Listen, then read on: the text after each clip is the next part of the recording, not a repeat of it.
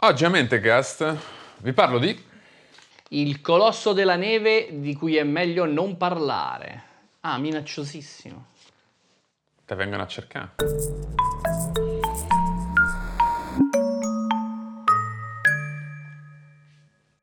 Oh Adrien, buongiorno, buongiorno. Ah, non è un buongiorno innanzitutto come prima cosa perché sono sicuro che tu non abbia studiato. Quindi non è buongiorno sto cazzo. Non è un buongiorno per te, quindi. per me è un ottimo giorno perché... Perché non hai studiato? Non ho studiato perché sentivo troppo freddo e mi si sono intorpiditi gli occhi. Intorpiditi gli occhi. È andata così. È una pessima scusa, eh, invece... E This anche... is what you get. Esatto, e voi non avete la scusa per non andare a consultare le fonti, che sono in descrizione e sono molto più abbondanti di quelle che andremo a citare alla fine.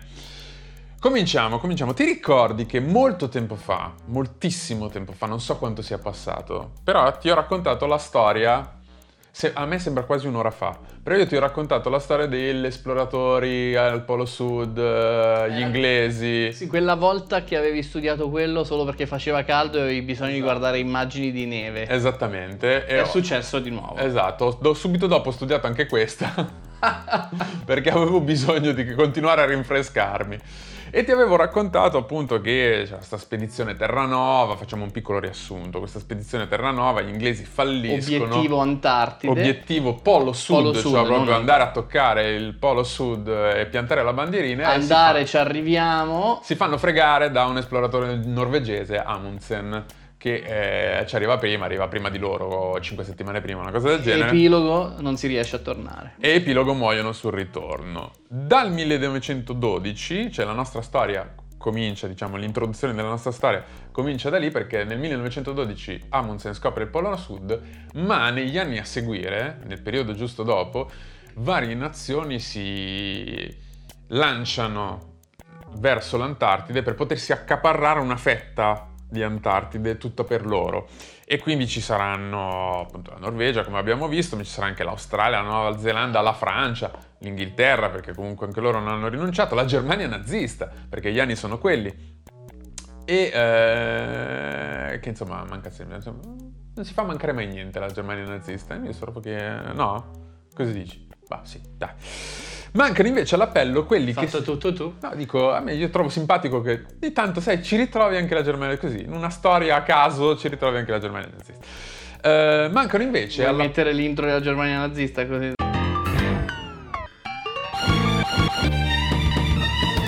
Are we the baddies?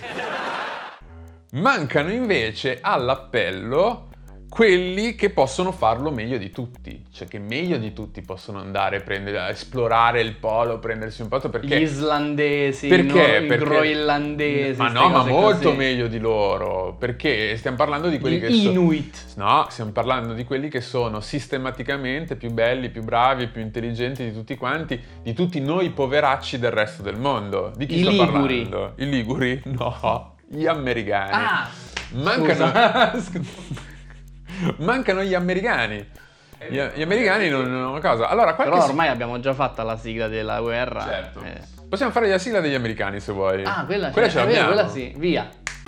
Democracy is non-negotiable. Allora, intendiamoci, delle spedizioni americane in Antartide ci sono già state, ok? Ma erano spedizioni private, finanziate privatamente. Mm. E quindi tu non puoi andarti ad accaparrare un pezzo di Antartide se la spedizione è privata, deve essere una roba finanziata dallo Stato col benestare del governo, Del eccetera, governo, eccetera. Parlamento, eccetera. Esatto, per andare a piantare anche loro la bandierina da 10 carri armatini come quelli di prima. Eh, e eh, quindi cosa fanno? vanno eh, con una spedizione che ha la benedizione del presidente Roosevelt fondamentalmente. E questa spedizione sarà nel 1939 e verrà eh, comandata dal Rear Admiral, che è un titolo... L'ammiraglio del sedere. L'ammira- l'ammiraglio di dietro, che è un titolo, un grado dell'esercito che non ho rit- di cui non ho ritrovato una corrispondenza in italiano, eh, Richard Evelyn Byrd, eh, che era già stato due volte in Antartide con le spedizioni private, quindi uno Comunque schillato. schillato, esatto, e, e sarà al comando della United States Antarctic Service Expedition. Niente di meno. Niente di meno, per esplorare una parte del continente rimasta inesplorata, ma soprattutto costruire due basi. Eh, useranno navi, eh, due navi, una sarà la USS Bear e l'altra sarà la USC CGC North Star e si lanceranno con entusiasmo, entusiasmo. e gioia e soprattutto sicumera in questa, esple- in questa esplorazione polare. Perché ti dico sicumera? Perché andranno ma- molto molto male. Mi auguro. No, perché, perché mentre tutti gli altri precedentemente sono andati, come abbiamo visto, con, spedi- con la spedizione di Falcon Scott, te lo ricordi il nome altisonante? Con i pony, i cani, eccetera, eccetera, disorganizzati.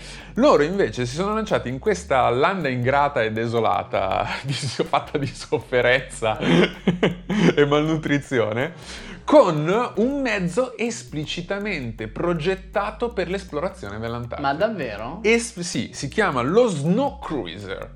Ah, Sì, sì, sì, sì, sì.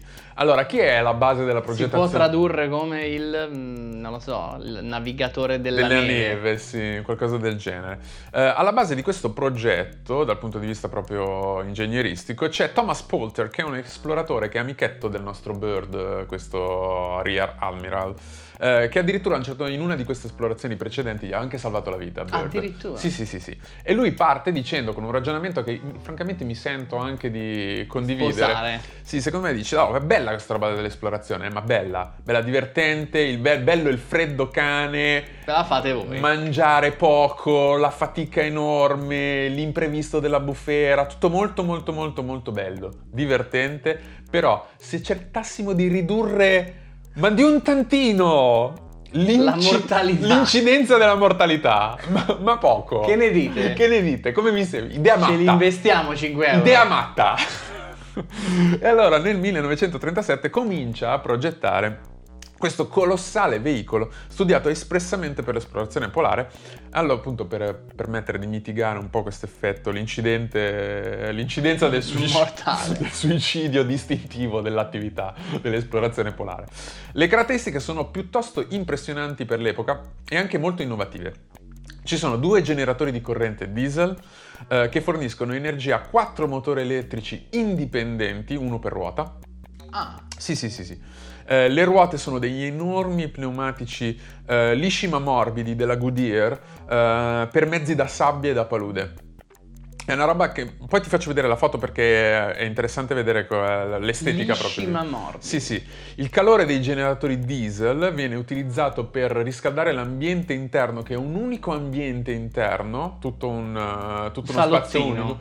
Sì, in cui ci sono diverse aree per tipo dormire, cucinare, c'è un piccolo laboratorio. Ah, quindi tu non esci mai. Il punto è questo, è che loro possono fare le riparazioni al mezzo dall'interno senza uscire mai, che è vantaggiosissimo perché voglio dire lì fa meno 40 nei giorni di sole, se puoi evitare, capito, di andare perché per, esatto, per fare per, Possibilmente. E quindi dall'interno c'è accesso al vanomotore, a magari a parti Bello, delle bellissima idea. Assolutamente. C'è spazio per lo, per lo stoccaggio eh, di viveri per supportare il mezzo e di viveri e carburante per supportare il mezzo e le persone per un anno intero.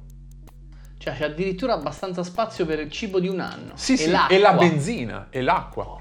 La benzina- E c'è veramente Spettacolo. La- allora, la forma è, par- è caratteristica. di Dimmi questo- che questa è la storia di come si rompe tutto. Aspetta. La forma è caratteristica. Allora, il mezzo è decisamente ob- oblungo, ok? È un po' una roba oblunga. Ma perché? Perché eh, il mezzo ha quattro sospensioni indipendenti e questa forma gli permette di ritrarre le ruote per, per so- so- sostanzialmente superare dei crepacci. Dei crepacci fino a, a 4 metri. Quindi loro cosa fanno? Ritra- per esempio, ritraggono le ruote davanti, le ruote dietro spingono il mezzo, siccome è, liscio, siccome è liscio perché le ruote sono retratte, scivola oltre il crepaccio e poi cosa succede? Puoi tirare su le ruote davanti, è ritrarre quelle dietro e tirare, la- e tirare lo snow cruiser oltre il crepaccio. Idea della Madonna. Brillante. Sì, sì, no, brillantissimo. Lui sul tetto ha uno spazio che permette di trasportare un piccolo aereo per, le super- per fare, diciamo, i rilevamenti aerei del- dell'area e anche una gru che permette di tirare giù e ritirare su l'aereo quando ce n'è bisogno per portarsela dietro. Al totale è alto 5 metri, è lungo 17, è largo 6 metri e pesa 34.000 kg, che sono un 34 tonnellate. Sì, eh, adesso te lo faccio vedere, ma eh, vorrei che tu tentassi anche di descriverlo, perché magari io non ci sono riuscito. Ti faccio vedere la foto, aspetta. Lo Snow Cruiser è questa roba qua. Poi adesso io lo metterò la foto qui in Ah. grande. Ok, la cosa che avevo immaginato molto diversa da così era la, la posizione delle ruote. Ah, Me le immaginavo più vicine alle estremità. All'estremità. Ok. Ok, però Come lo descriveresti eh, per, i, per i nostri ascoltatori che questo ascoltano e basta? un carro armato per bambini. Beh, però non hai i cingoli, eh, con le ruote Ok, normali. però c'ha, c'ha questa, c'ha questa stazza e queste curve abbozzate questo minimalismo che fanno pensare a, a veramente una roba paramilitare. È molto futuristico, io lo trovo, cioè c'è, c'ha un sapore eh, quasi da, da science fiction eh, antelite, no, antelite no, però vedi, guarda, così c'è anche, puoi scorrere per Ah. vedere con il dettaglio, con sull'aereo, Chiaro. Ah, eccetera, c'è eccetera, l'aereo anche. certo. È molto bello, eh? È molto bello. A me ricorda vagamente, non so se adesso... I mezzi del Wakey Race. Esatto, o i mezzi dei G.I. Joe anche. Quelle robe che sembrano un po' così, che ci Sì, puoi sì. abitare dentro, che non si capisce dove stanno le robe perché c'è sempre troppo spazio dentro. Non Però c'è lo apri e c'è una casa, lo Esatto. apri ancora di più e c'è un'altra macchina. Esatto, eccetera. ti sembra una roba un po' del genere. Io lo Sì, trovo molto, però molto futuristico. Sì, va bene. Ehm, Ok, allora, la missione chiaramente, con queste premesse, ha un respiro molto più ampio rispetto alle missioni in Antartide precedente, perché prima c'erano delle limitazioni che, eh beh, la fatica di andare a piedi ovunque, No, quelle cose, eccetera, eccetera. Quindi loro, la loro missione ha- deve coprire un'area che è vastissima quando, quando la progettano. E eh, saranno veramente migliaia di chilometri e tutta quest'area che poi loro esploreranno dovrà essere rivendicata dagli Stati Uniti come territorio. eh, ci mancherebbe, hanno Per fatto carità. apposta. Eh, allora, c'è un hanno pro- scomodato lo zio Sam. sorge un piccolo problema. Quando viene annunciata la spedizione, lo Snow Cruiser è ancora solo sulla carta. Ah, non l'hanno mai brevettato, diciamo. No, non l'hanno ancora costruito, è ancora solo un progetto sulla Cioè, carta. Il prototipo quindi non esiste. Il prototipo non esiste, fisicamente non c'è niente e quindi gli ingegneri devono costruirlo, non dico rapidamente, però ecco, lo costruiscono ma non hanno veramente il modo di testarla questa cosa. Ah, Cioè, riescono a testarlo in un viaggio stradale tra quindi Boston, molto più comodo tra delle Chicago condizioni. e il punto d'imbarco che è Boston, ok? È lì che hanno modo di Fanno testarlo. solo in tempo a fargli il, il tagliando, insomma. Esatto, e hanno lì che devono fare un po' di settaggi, un po' di fino per vedere cosa, eccetera, cosa succede, come reagisce il mezzo. Cioè, posso dire che è una baracconata, perché se tu fai una progettazione così figa, eh no, me lo fai bene col laudo, sì. E, e infatti non va benissimo neanche il, neanche il test, neanche il test su strada va benissimo. Addirittura. Perché in particolare ci sono due... Risulta troppo accidentata l'autostrada. Risu- guarda, praticamente eh, ci sono due, in particolare due eventi che secondo me avrebbero dovuto far suonare una campanellina d'allarme a quelli che dovevano fare sta roba. Perché Non va la freccia, no. nei pressi di Fort Wayne, in questo tragitto tra Chicago e Boston, per via di una pioggia torrenziale, l'asfalto diventa troppo scivoloso per lo snow cruiser Che ha le ruote lisce. che per fare presa su, quello- su- sull'asfalto, ok? Sull'asfalto Sì. non sul ghiaccio, sull'asfalto. Diventa, la pioggia fare- rende l'asfalto troppo scivoloso. Goloso rispetto al ghiaccio. Ok.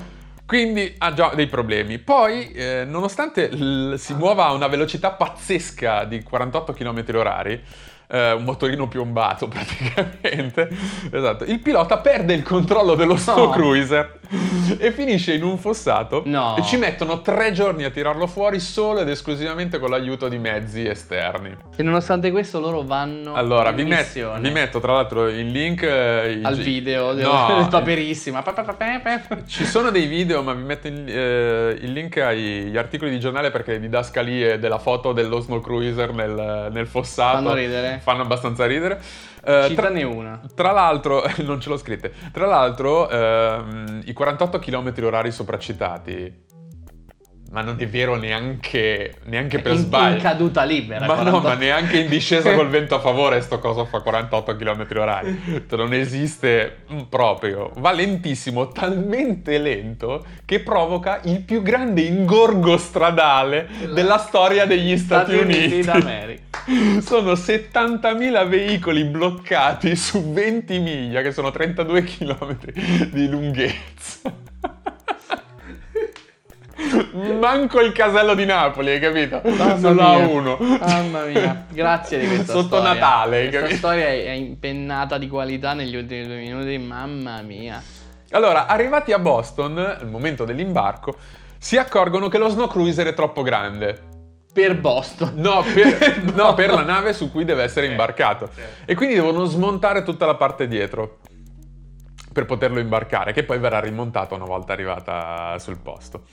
Vabbè, comunque detto questo, lo Snow Cruiser si imbarca il 15 novembre del 1939 sulla US CGC North Star e tocca per la prima volta il ghiaccio dell'Antartide nel gennaio del 1940. Allora, per farlo scendere costruiscono una, lam- una rampa di legno e Feci. sì, un- improvvisata sul momento. E infatti la rampa si crolla cra- eh, sotto il peso dello Snow Cruiser, ma abilmente eh, il nostro Polter, che era anche il designer eh, del progetto Snow Cruiser, riesce a tirarlo fuori dall'inghippo e riesce a portarlo sul ghiaccio Numero uno. senza, senza grossi problemi. Ed è da lì che scopriremo che lo Snow Cruiser non si muove di un cazzo. Di niente. Fermo, immobile, che non si muove. Perché? Innanzitutto le ruote lisce.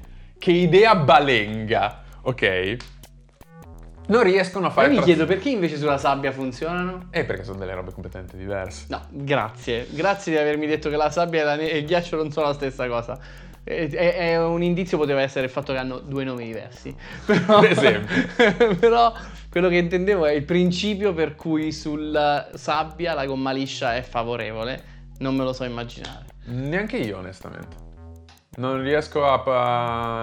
a- Commentate per spiegarci come ad diamine astrarre fa. la cosa C'è nella un mia ingegnere. testa. Tu, tu, tu che stai al Politecnico, ce lo vuoi spiegare cortesemente? Al Politecnico, manco. Politecnico? Va bene. Eh, eh, che allora, l'hai visto? C'aveva la maglietta. una cosa. Politecnico. Ro- prima colpa, ruote lisce. Seconda colpa, motori elettrici. Sono troppo poco potenti. Ah, rimane tutto fermo per questo. Non riescono proprio a far muovere questo coso. Allora, tentano diverse soluzioni, provano ad applicare delle catene sulle ruote posteriori, oppure a fissare le ruote di scorta di fianco alle ruote normali Chiaro, per ampliare la- l'aderenza, per ampliare la superficie di aderenza, ma niente, non funziona niente, assolutamente niente, lo Snow Cruiser non si muove, è lì fermo immobile. Scoprono però che eh, il retromarcia Ah! funziona. Perché? Boh, perché forse la retromarcia ha più potenza, non lo so, una cosa del genere. Magari allora, a seconda funziona... di dove era disco- dislocato il carico. allora, funziona... Non è che... Però va a 5 invece Però- che a 0. Esatto, va a 5 invece da 0 e quindi il retromarcia fino al polo sud. No, non il retromarcia fino al polo sud, non se ne parla. Però eh, fanno una piccola eh, esplorazione di 148 km tutta in retromarcia. Giusto per vedere se questa cosa Della durata di? fattibile. Eh, no, il tempo non l'ho segnato, eh, so- solo il chilometraggio. Però loro fanno questa cosa in retromarcia per 148 km. quindi dici tu, appunto, dicevamo prima, retromarcia fino al polo sud. No, hanno deciso saggiamente di mantenere il numero di idee del cazzo a una per esplorazione, non- di non aumentare. Però una volta che hai fatto 30. No, e quindi lo Snow Cruiser viene parcheggiato e utilizzato come laboratorio stazionario.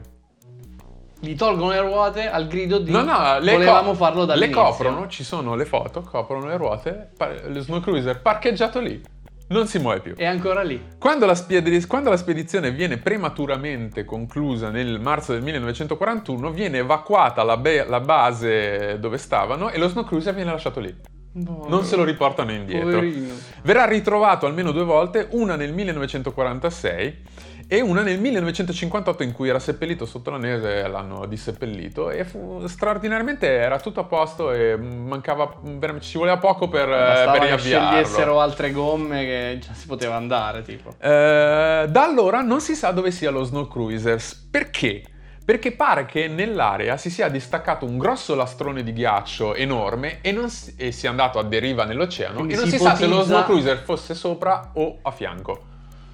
Facendogli finalmente fare un viaggio. Facendogli fare finalmente dei chilometri. Allo Snow Cruiser. esatto. Allora, tra, tra l'altro, sugli archivi del congresso, dove vado spesso a ritrovare i giornali, eh, ci sono le scansioni dei quotidiani e ci sono- c'è grande entusiasmo prima della missione, si parla tanto dello snow cruiser, eccetera, eccetera. Poi si smette di C'è parlare. grande dello Snow- ilarità durante lo spostamento tra Chicago e Boston perché lo snow cruiser si, si, si- c'ha gli incidenti e provoca gli ingorghi e poi dal 1941 in poi non si parla, parla più più, dello dello Snow cruisers.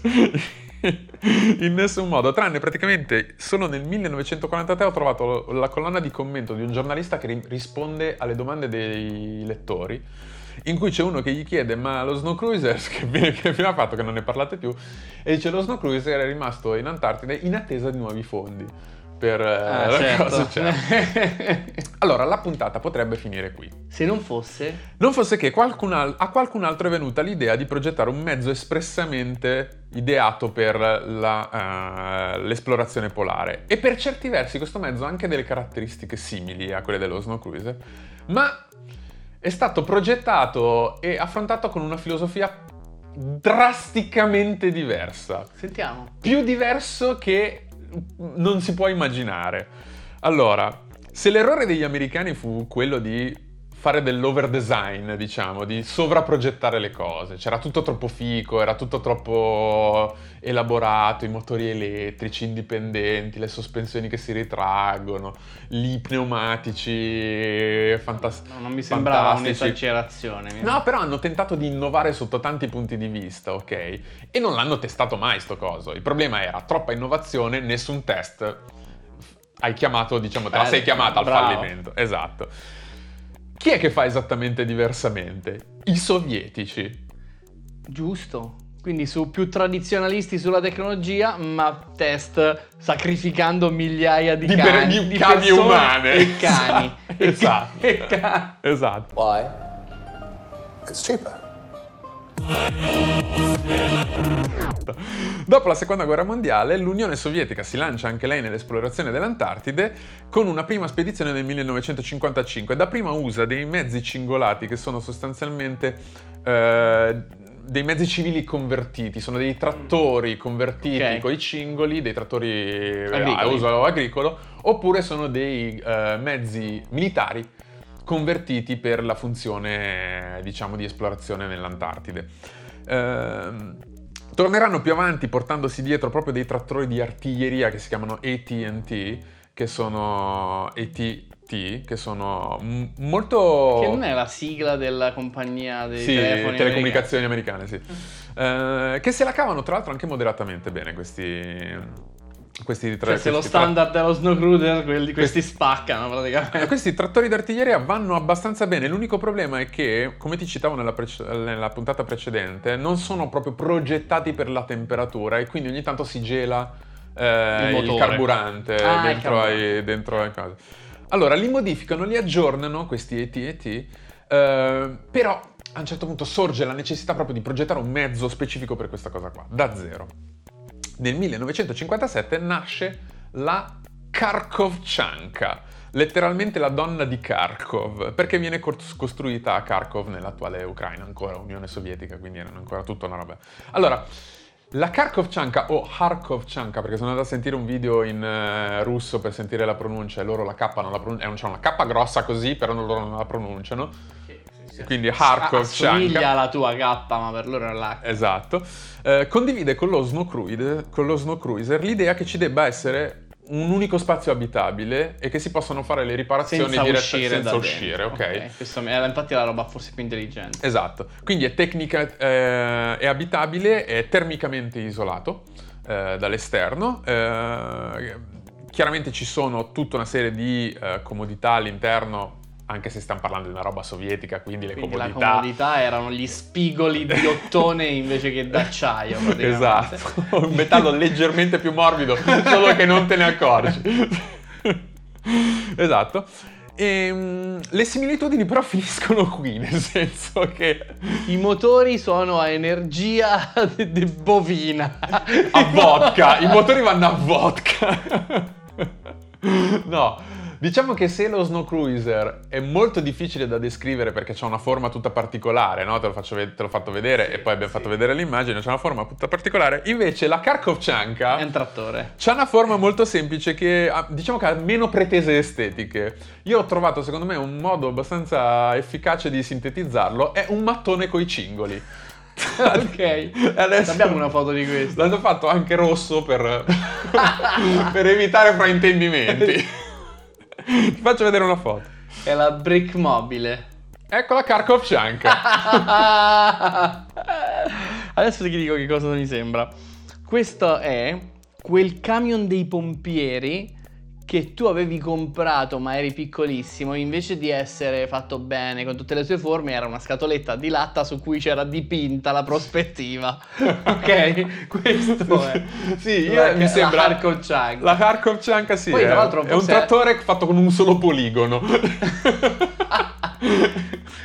Tra l'altro mi viene in mente che forse Kharkovchanka viene pronunciato Kharkovchanka perché i sovietici sono toscani. Questo è l'interno della Kharkovchanka. In, Ok, con eh, tutti i suoi spigoli avvelenati. Tra l'altro c'è anche uno studio per il povero Misha Dimitri. Il favore di me, Sergei. Come ti sembra la Kharkovchanka? Gua- È, è un passo avanti proprio. Ah, che design. Allora, il mattone cingolato fa 8 metri e mezzo di lunghezza, 3 metri e mezzo di larghezza, 4 di altezza e pesa 35 tonnellate, quindi più dello Snow Cruiser. e è più piccolo, quindi in realtà affonda più facilmente. È inarrestabile. No, no, ci sta, Eh. voglio dire, affondare forse a un certo punto ti fa comodo se hai dei giri. Sì, oh, questo se la Kharkovchanka se magna tutto. La neve la prende a schiaffi. Il ghiaccio la prende a testate, capito? La, Kharkov, la è Però gli, i tedeschi, sì, i tedeschi. sprinta nella neve con, Ma senti, aveva- con un'agilità La insospettabile. motivazione... No, invece è sospettabile perché il sovietico con la neve ci palleggia. sì, sì, sì, fondamentalmente sì. Allora, eh, ne producono... Testato in Siberia a suon di schiaffi. sì, sì, cazzo. Eh, cioè, guarda, ti assicuro, è, è leggen- è diventata leggendaria la Kharkovchanka. Addirittura. Sì, sì, sì, sì. Allora, ne- Memi sulla Kharkovchanka. Sì, sì, sì, sì, è una, Memi? è- è una roba, è una delle grandi cose dell'internet, quando sei un po' addentro all'internet, uno dei grandi trope è la Kharkovchanka. Vedi capito? perché noi due abbiamo degli internet molto diversi. Allora, Io questa roba non l'ho mai vista Ne passare. producono tre all'inizio, vengono spedite nel 1959 in Antartide. E che si informano un Sì, un Voltron. carcocciancone. sì, vabbè, ti rendi conto che comunque la Kharkovchanka è talmente potente che traina il suo, a differenza dello Snow Cruiser che non si poteva muovere lui, la Kharkovchanka tra- prende il suo peso, i suoi tre- le sue 35 tonnellate, e traina fino a 60 tonnellate in più Di cosa? di robe che servono per costruire i campi, eh, per costruire le basi, ecce- per spostare direttamente. Non è la, la Kharkovchanka che va al polo sud, è la, Perché lei gira i è il cosi polo sud che viene trainato verso la Kharkovchanka. esatto, esattamente. Ehm, allora, appunto, ne vengono costruite tre che nel 1959 vengono utilizzate per una spedizione verso il polo sud, eh, sia il polo sud magnetico che il polo sud geografico, in una singola tratta, in questa spedizione. Ah, sì. Sì, sì, allora mi frega il cazzo. Vanno che... A quanto va? No, non va velocissimo. Adesso io dico sprinta nella neve, ma non è vero, nel senso. Vabbè. Comunque è una roba che va È abbastanza comunque lenta. infinitamente più veloce dello Snow Cruiser. Sì, perché è fermo e quindi... certo. Allora, i problemi non è che non ci sono, i problemi ci sono. Anche la Kharkovchanka ha i suoi problemi, eh, soprattutto in relazione al peso e ai consumi del veicolo che sono veramente grossi. Infatti all'inizio eh, i cingoli sembrano non essere abbastanza larghi e loro allargano i cingoli, fanno delle estensioni, montano de- eh, dei cingoli che Ok. sono es- eh, un'estensione rispetto a quelli normali. l'estension. Esatto. E poi in realtà li devono togliere perché scoprono che è problematico perché eh, diminuisce la trazione poten- in maniera strana, Paradossalmente. paradossalmente diminuisce la trazione.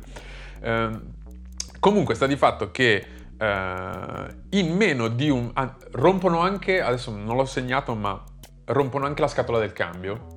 Ah. Sì, perché appunto proprio perché il, il mezzo è talmente pesante ed è talmente ostico andare nella neve che lo sforzo è troppo e rompono la scatola del cambio. Ma fortunatamente eh, avevano previsto questa cosa, la- questa possibilità, e avevano una scatola del cambio nuova da sostituire. Ah, addirittura. Sì, il problema è che questa cosa non può essere, questa riparazione è troppo ingente da poter essere fatta soltanto Ah, rimanendo dentro su la un ca- ponte che ci vogliono gli attrezzi. No, devono, devono cominciare a lavorare fuori dal mezzo, non possono farlo semplicemente stando nel mezzo come era previsto per altre riparazioni. Però sta di fatto che comunque questa cosa la fanno. Prendi due Eh, dissidenti. In meno di un mese, due dissidenti, anche di più, anche meno, un dissidente solo. Lo fai lavorare come uno schiavo per 40 ore nella neve e nel gelo e poi muore e fa niente. Ne prendi un altro. Ne prendi- Per questo ho detto due. e, ehm, in meno di un mese loro riescono ad arrivare alla stazione Amundsen Scott, che è la stazione dove Ah. c'è il, il polo geografico. Tra l'altro, Che si chiama Amundsen Scott. sì, sì, si chiama Hanno dato il nome Scott. anche a, di Scott. Sì, hanno, beh, è morto, è morto, credo che... No, vabbè, è morto in un'altra parte. Eh Comunque sì, era arrivato c'è secondo. morto per quella... eh, Vabbè, però... Ha sbagliato, le fair caram- play. ha sbagliato le caramelle. Ah, sba- sì. No- no, ha mangiato i poni tutti di colpo. Eh, ha- mh, si è portato l'istruttore di polo invece che quello esperto del polo. polo, esatto. Eh, direi che non si merita eh, nessun nome. No, no, tra l'altro loro arrivano alla stazione di Amundsen Scott sorprendendo gli, sorprendendo gli americani che erano lì. C'erano degli americani lì e vedono arrivare tre Kharkovchanka, hai capito? Che da sopra la collina, hai capito? Immagina con, un, eh, con l'inno sovietico a cassa. esatto. Ehm, allora, anche se altri mezzi sono stati progettati e costruiti per scopi simili eh, nel corso degli anni seguenti, i russi hanno con- non hanno veramente mai smesso di utilizzare la Ma Kharkovchanka. davvero? Sì, sì, eh, c'è stata una seconda generazione di Kharkovchanka che si è sostituita alla prima. Eh, fu prodotta negli anni 70, nel 1975, ed è rimasta in uso fino al 2010. Ma pensa. E-? A differenza dello Snow Cruiser, che beh, lo usano, allora, non lo usano come mezzo Come mezzo principale, di soccorso. lo usano come mezzo di assistenza ad altri mezzi. Eh, di soccorso. Eh, sì, no, Sì, non di soccorso, di supporto per portare delle cose, Ah, eccetera, ok, eccetera. tipo, che ne so, devi fare la spedizione, se un camion ti si incastra in un, eh, in un buco, chiami la Kavkolchanka che, che, Che a lui non gliene frega un cazzo. Cambia la geologia del posto e non c'è più il buco. Eh, dunque, a differenza dello Snow Cruiser, che sappiamo ce n'era uno solo e non si sa più che fine ha fatto perché... Che è alla deriva sopra Chissà, un pezzo chi di lo ghiaccio. sa se è alla deriva su un pezzo di ghiaccio o no. Eh, e rimangono soltanto foto e filmati della- dello Snow Cruiser, non, non c'è il mezzo. Eh, della Kharkovchanka invece, giusto per confermare la tempra, che se anche non è rimasto in disuso, cioè adesso non è più veramente in uso perché è lì a fare cosa, però ce n'è, ce n'è ancora. E la gente va, proprio perché è diventato una sorta di meme dell'internet, e foto. ico- va a farsi le foto e ad esplorare le vecchie Kharkovchanka ancora intatte, come se niente fosse successo. Cioè, ancora cubiche. sì, ancora cubiche, eccetera, eccetera. E hanno quest'aura assolutamente leggendaria su internet, la Kharkovchanka. Infatti c'è una bellissima foto che magari dopo ti faccio vedere della Kharkovchanka in posa l- quasi solenne vittoria, sulla, certo. sulla- sulla testa di una collina. Capito che in penna con il tramonto. esatto, come zorro al tramonto. Esatto. Bellissima storia, grazie. Bellissima storia. E Ursulo userebbe o no la Kharkovchanka per andare a esplorare il polo o non gliene frega niente? Aspetta che il Allora, polo si sciolga. Consideriamo innanzitutto che Ursolo il Polo l'ha già esplorato nell'altra occasione e non gliene frega più niente. Di tornare, chi se ne Gli piacerebbe farsi una foto con la Kharkovchanka per vedere se lei resiste a qualche decina di migliaia di anni, ma così secondo me vince Ursulo. Vince Ursulo. Però Vince insomma, per, un- per un certo punto, a Però un certo sì, punto è sì, una bella cioè, gara. È una bella gara, nei primi 5% della gara è una bella gara. Ursulo però vi rinnova l'invito, se non addirittura l'obbligo, a mettere un like al nostro canale perché si merita la vostra iscrizione. Il nostro canale YouTube è pieno di queste cazzate madornali, ma anche di un sacco di informazione storica, piena di fonti, di- tra cui eh, tra un poco vedremo, eh, diciamo, in- le vedremo in azione. Ma non solo i video, anche gli audio, perché se tu sei una persona che fa tutte quelle cose con le cuffiette, e magari vuoi farti vedere che hai delle ottime cuffiette, puoi fare, come dire, metterci dentro Mentecast per far finta di avere una giustificazione per usarle. È una grande figata, tutte, tutte le tipe tutti i tipi ti vengono a cercare se ascolti Mentecast per questo motivo. Eh, dove lo puoi trovare? Su Spotify, su Apple Podcast e su SoundCloud. Se invece tutto questo non te ne frega niente, vuoi solo essere informato perché tu ci tieni alla tua informazione, allora Facebook e Instagram is the way to go. Ma ricordiamo che se c'è una cosa che noi sappiamo fare meglio degli altri è citare le fonti. Le fonti. Allora, fonti, come sempre, molte più fonti in descrizione. Sul sito di The Atlantic eh, ci sono due articoli intitolati The Snow Cruiser e The Snow Cruiser Updated. Poi su motorious.com c'è The Incredible Story of America's Lost 1939 Atlantic Antarctic Snow Cruiser. E poi per la Kharkovchanka, allora io la Kharkovchanka l'ho fatta breve la storia, perché in realtà su YouTube c'è un tizio che ha fatto un video bellissimo sulla Kharkovchanka, estremamente ben E ti ricercato. dispiace fargli concorrenza. Mi dispiaceva fondamentalmente copiargli tutti i contenuti perché e copiargli tutte le fonti perché onestamente mi sembrava disonesto. Cito direttamente lui e vi invito ad andarlo a vedere. Il canale si chiama Calum. eh, è fatto benissimo, ha fatto veramente un, ricerca- un lavoro di ricerca straordinario e il video si intitola Kharkovchanka, The Colossal Soviet Antarctic Cruiser. Ed è veramente molto bello, vedete anche i filmati della È in Kharkovchanka? Sì, in inglese. Me lo guarderò senz'altro. Molto bello. Subito dopo le puntate di Mentecast, che sono più belle, diciamocelo. Cioè, abbiamo un gramofone. No, guarda, ti voglio fare il saluto sul, sulla foto della Kharkovchanka in posa stoica sulla collinetta. è bellissima. C'è anche l'albero maestro, ma che è? Ma che è? Perché può andare anche a propulsione di vento. Come funziona? No, perché può andare anche nel mare. È Ah, inarrestabile. chiaro, Non puoi arrestarla. Dei fax non ce l'abbiamo, No, no, no, non c'erano. Per i gramofoni? Il gramofone sì. Vai.